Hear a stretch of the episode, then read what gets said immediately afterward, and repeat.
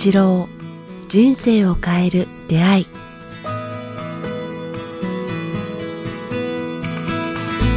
いつも番組を聞いていただきえーありがとうございます。えーこのポッドキャスト「人生を変える出会い」ではえー番組のえー継続のためにえーサポーター制度をえー始めました。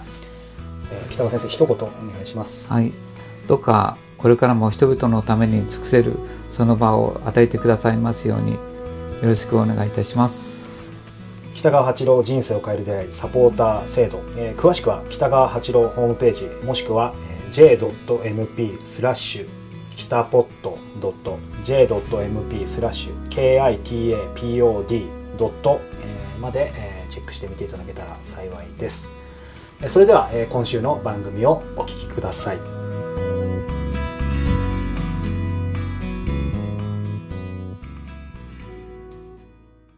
こんにちは早川洋平です。北川八郎人生を変える出会い、えー北川先生今日もよろしくお願いします。よろしくお願いします。さあ、えー今日もですね、えーリスナーの方から質問をいただいています。今日もありがたいですね、えー以前の配信で先生がド貧乏であった 時代の話をされた時本当に家族の豊かな時間がそこに流れているのを感じほっこりとしました。現在幼稚園に通う子供がいますあまり既製品のおもちゃは好きでなくテレビをずっと見るのも嫌でどんな遊びをしようとよく考えます。子供が自ら熱中しているものがある時は放っておいても勝手に遊ぶのですがそうでない時は親子2人で間が持たずテレビを見たりしています。北川先生や奥様はお子さんが幼少期の時どんな遊びをされていましたか？外遊びや室内遊び幼児向け小学生向けなど具体的にお話をいただけると嬉しいです。ということです。そうですね、なんか具体的に。具体的にね、どんな感じだったんですかね？なんかねあのはっきり言って今の時代と違って道具と、うん。道具がなかったよ遊び道具。はいはいはいあのこうそういう今はねなテレビとかスマホとかね。スマホとかなんとか、はい。個人遊びのものはなくて。で結局僕らがしたのは集団の遊びなんやこうはい。集団の遊び。缶切りとかかくれん。ぼかくれんぼとかうん。それからなんか白鳥合戦とか、はい。なんか男の子だけであみんなで川川に行って泳ぐ泳ぐとか、で隣の町の男の子と喧嘩する集団で喧嘩するとかね、はい。なんかそういうなんかこう道具がなかったから、うん。なんか全ての道具は自分で作ったっていうか、はい。まあ一番よく言って思い出してるのはやっぱり小さな川や大きな川に先輩たちまあ先輩ちょっと23か4つぐらいの上のリーダーがいて、いつもこう魚釣りとか、うん。なんか教えてくれてたのを覚えてる泳ぎ方とかね、なんかリーダーがいたね。ななんかるほどね。3年生なら5年生6年生ぐらいの人はい。がリーダーがいてこうあの仲間外れをしないように気配ってたわ。はい。いじめるなとかこうあったわけですねそういう集団が、うんなんかあの頃そういう集団を学んだよねこう、うん。みんな公平平等っていう新しい時代に向かっていこうという雰囲気があったのかな、うん。そうか。そうするとやっぱり今はねこう一人で遊ぶとか、まあ、室内で遊ぶそれこそ YouTube 見るとかゲームやるってなんか一人とかに入っていっちゃうものが多いと思うんですけどでもねそうちょっとこの間衝撃的だったのが結構見るのが、うん。これ前も先生にお話したかもしれないですけどあのタブレットとかあと任天堂 d s とかそういう一人で遊ぶゲーム機あるじゃないですか、うんあれを、まあ、遊ぶのはいいんですけど、うんうん。集団で先生ちょっと想像つくかわかんないですけどみんな自分のゲーム機持ってイヤホン音楽聴きながら一つの遊ぶ公園になんか4人5人で集まってるんですよ。ああだからな集まってたね。これをちょっと面白い。な何をしてつまり一人になってけどもみんなで一緒にいるってだから、まあ、ある意味悪いことじゃないけどでもなんかちょっとふ複雑な感じでした。いやいやこの間大森のなんとか公園行ったら大人と中学生と大学生みたいなのがみんなバラバラでなんか持ってバラバラにいるぱそうですか。20人から30人ぐらいの人が。ちょっと異様な感じですよね。昔の光景からすると。それそれを多分内容わかんないけどそれみたいな中にあのそこに集まってなんか追いかけるうん。なんかやってるみたいで、うん。みんな集まってるけどバラバラ孤立してるっていうか、全く連絡がないっていうかなんか獲物を追ってる何かたちみたいなような感じやったね。結構見ますよね、まあ、一緒にそれで対戦の型のゲームしてるのかもしれないですけど全く見たら別のことやっててかつ耳も別の音楽聴いてるみたいな。でも一緒にいる。ちょっとそれって何なのかな。でも一緒にいる。うん。でもつながってるみたいなそれから協力とか孤独感とかそれから共になんか生きる時間を共有するとかいう生の感覚がないような感じがする、孤立してて同合としてなんかあの一体感があるかわからないけれども人間的な触れ合いがちょっとないような感じで僕らの頃はそれがあったんよね、なんか集団遊びっていうか、そうですね。それで学年とか違ってたりしてもみんな普通に遊んでましたね。あ上下関係ははっきりしてたね、はい。うん、でとにかく家の中で遊べない遊ぶものがなかったんよ、うん。あのそうかそうか。うん、みんな外でむしろ引いてあ なんかお医者さんごっこやみたいななんか。それはあったかもしれないですね。とかあなんかあのお父さんお母さん遊びとか、うん。なんかさせられたりとか。それから中学高校に行ったらみんなやっぱ野球とか、はい。こうあの道具でね監督なんかいないよ。うん。自分たち勝ち負けやなくて自分たちでなんかあのいいですね。作ってはい草野球のん原点かな、はい。だからあのアウトセーフも審判員は、うん。あみんな少年たちで。はい。うん。だからそんなふうにこう発展期だったんやろうね、ん。だからルールは自分たちで作っていったっていう。はい。だから自分たちで作ったルールは自分たちで守らなきゃいけなかったから、うん。今はこうルールは外からいろんなルールを課されてるから、はい。そうですね。うん、まあでもそういう意味ではこの方のねあのお子様幼稚園のお子さんですけどあまり既製品のおもちゃが好きでなくテレビをずっと見るのも嫌でどんな遊びをしようかとよく考えていますっていうのはなんか悪いことじゃない感じもしますけどすごく僕らね。の時代と重なるわね、はい。でもなんかそういう子さんたちのが人間的で人の感情が読み取れるような感じがするけれども、そうですよね。ただ、えー熱中してるものがある時は放っておいても勝手に遊ぶのですがそうでない時は親子二人で間が持たずテレビを見たりしてしまいますっていうのは逆に、まあ、この方のことは分かんない。ちょっと一概に言いですけど親の方がちょっと待つというか、うんうん。もう大事かなと思いつつどうどうでしょうね。まあ親の方が見守見守るという形でいいんやないのかね、うん。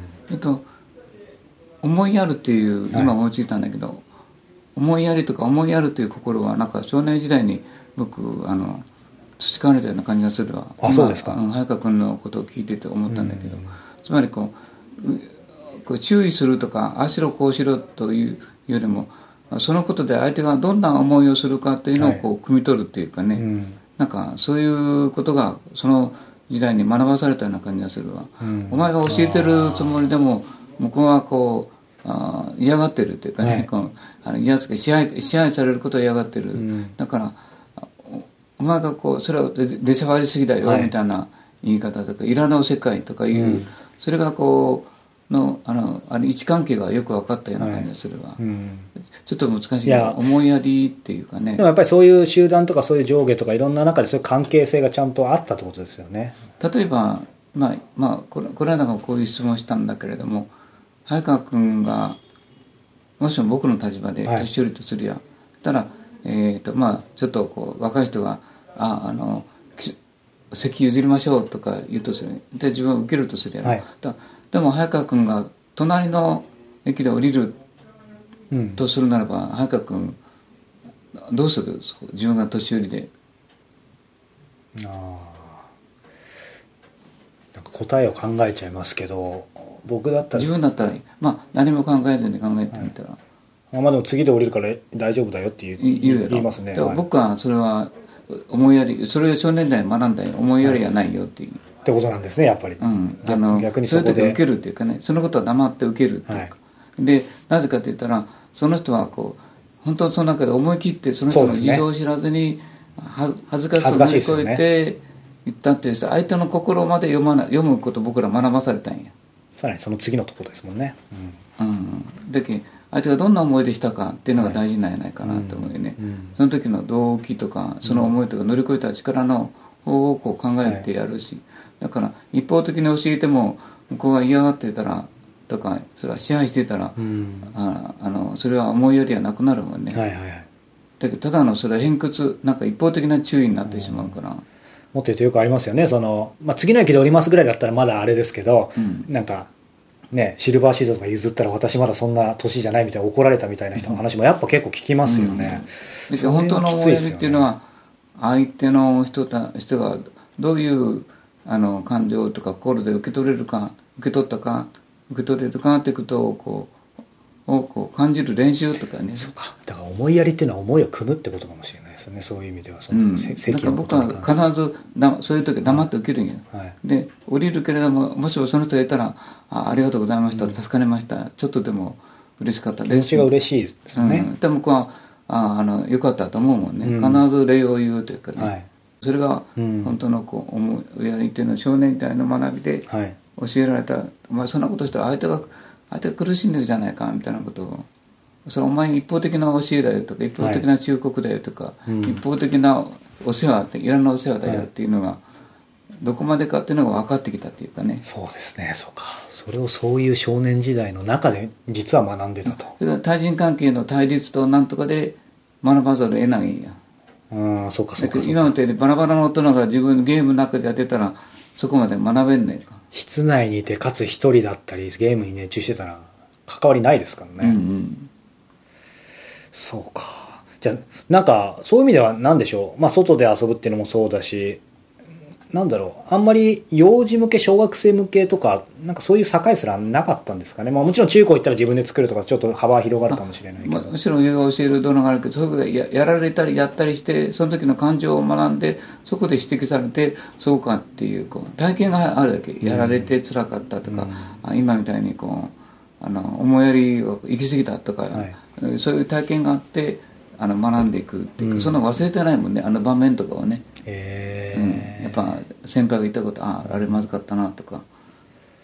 いやでもなんか、だか遊びっていうのはあのただの遊びではなくてこんなにこう人間関係を学ぶ遊びが多かったのかなと思うね、それ違いますよそれねからもう一つはあのあれなんかね自然をの中によく行ったね。川遊びや、山遊びや。で今のようになんかもう山や川が危険じゃなかったんよね、うんうん。今はこう山や川がなんかなんかねあの危険で一人で行ってはいけませんとか、ね。はいはい。瀕死とか大人連れていかないとか、うん責任倒れるとかなったけれども当時はもうそれぞれの責任でう、ん。うん、自分でこう自己責任の中でやっていくっていうか細心の注意でやってたよね、うんうん夢中になって。逆にそうかそうですよね。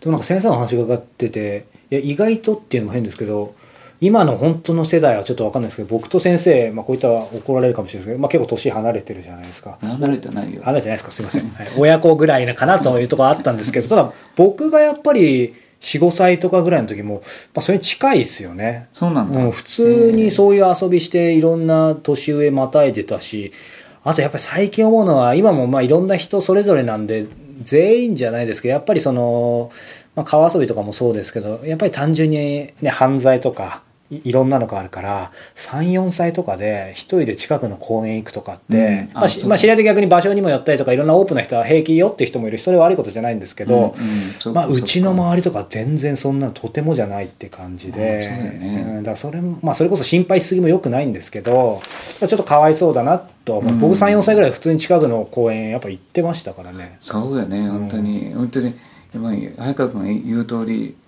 なんかちょっと前まで僕の田舎でも夜暗くなっても女の子一人が山の上の家まで帰ってたもんね、へー。元気大丈夫だ大丈夫です」とか「暗いよ」と気をつけてね」という声かけぐらいやったんや。今そんなしたら襲われるからダメとか、そんなかあの帰り方したら、はい。何があるか分からんとかって禁止やもんねねやっぱ。確かに危ないな、うん。本当十何年前までなんかみんなそうやって書いてたよねあのね。山の中を。あの今の僕の南小国小国の方で小国でも確かにそうか。そうですね、今はないわ。うん。だからなんかねまあだからだけっていうわけじゃないと思いますけど、まあ、そうすると必然的に僕住んでる集合住宅マンションもそうですけど共用マンションの中の共有スペースでみんな集まらざるを得ないとか、うん。外は危ないからみたいな。だそこ難しいところですよね。あんまりやりすぎるとどこにも出れなくなっちゃうからみたいな、うん、うん。なんかでもまだ世の中の感情が安定してたような感じがするけどね。こう、うん。そうなんかそういうこうなんかお金がなかったらなとするけど犯罪の仕方が子供を襲うとかうん。そういう方向に向かってなかったような感じがするよね。そうですね。うん、なんかうん。ななんかルールがあったような感じがするけど、うんうんうんうんまあね遊びの話から ねその対人関係いろんな思いやりの話まで今日全部つながってるんですね、うん、でもだ社会そういう社会来ると思うけどね、うん来るように僕らもしないといけないと思うけどそうですねはい。さあ、えーこの番組では皆様からのご質問、ご感想を募集しております。えー詳しくは北川先生ホームページ、もしくはメールアドレス、北川アットマーク、kiqtas.jp までお寄せください。さあ、そして、えー間もなくですね、12月22日、クリスマス前ですね、えー先生の地元、日田で忘年会。これどういうことですか？忘年会っていうのは。私このまああの自由参加なんやけどあの、はい。お蕎麦屋さんとかその時のあの幹事がこう、はい。あの人数集めてだいたい夜5 6時ぐらいから9時から3時間4時間ぐらいかみんな集まってなん忘年それこそ希望希望年間やって、はい。であのみんな踊ったりあのサックあス希望ね、うん。先生の場合忘年会希望の。あ希望年会が、はい。まあ、みんなが希望年会って言ってるけどなんかた結構ワイワイワイワイってあれ不思議やね。なんか全然職業もあれも何もない人たち集まってだビール飲んだりお酒飲んだりお食べを食べたりみんなであのサックスしたりなんかあのフルート吹いたり、ギターしたり好きな人がいいですね希で望だ歌った 歌ってるっていうか、はい。で結構みんなニコニコして帰るよね。ニコニコしてまた来年。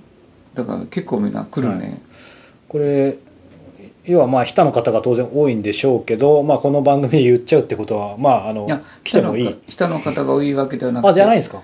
下がちょうどあの小国とか福岡ちょうどいい場所なんですね。ちょうど真ん中で、えー来やすいっていうので田舎だから。うんじゃあどなたでも参加 OK なわけですね。そうそう、うん、まあ金額も東京ほど高くない。3000円ちょっとぐらいで。そのために来てもきっと面白いですね。飲み放題みたいにできるんよね、びっくりするぐらい美味しくて、これちょっといつもサイトに出てますって言いたいところですけどちょっとあまりにあの先生のこれかなり濃いあのあれなのでひょっとしたらサイトに出てないかもしれないのでもしこれ聞いた方で参加したいという方は日田先生のサイトでもし出てなかったらあのお問い合わせの方でいただければってことで大丈夫ですかね。あ大丈夫とはい。案内を。参加してくはい、ださい、多分していただけると思いますね。年の最後に、まあ、先生とあの皆さんと一緒に希望を、うん希望年会。いいですね。自由に交わる。はい。いいですね。ぜひ興味がある方。空いた席に座る。あですよね。上座も下座もないと、ないぜひ楽しんでいただければと思います、えー今週も、えーリスナーの皆様そして、えー毎月支援してくださっているサポーターの皆様のおかげでお届けすることができました本当にありがとうございます、えまた来週もよろしくお願いします。北川先生ありがとうございました。ありがとうございました。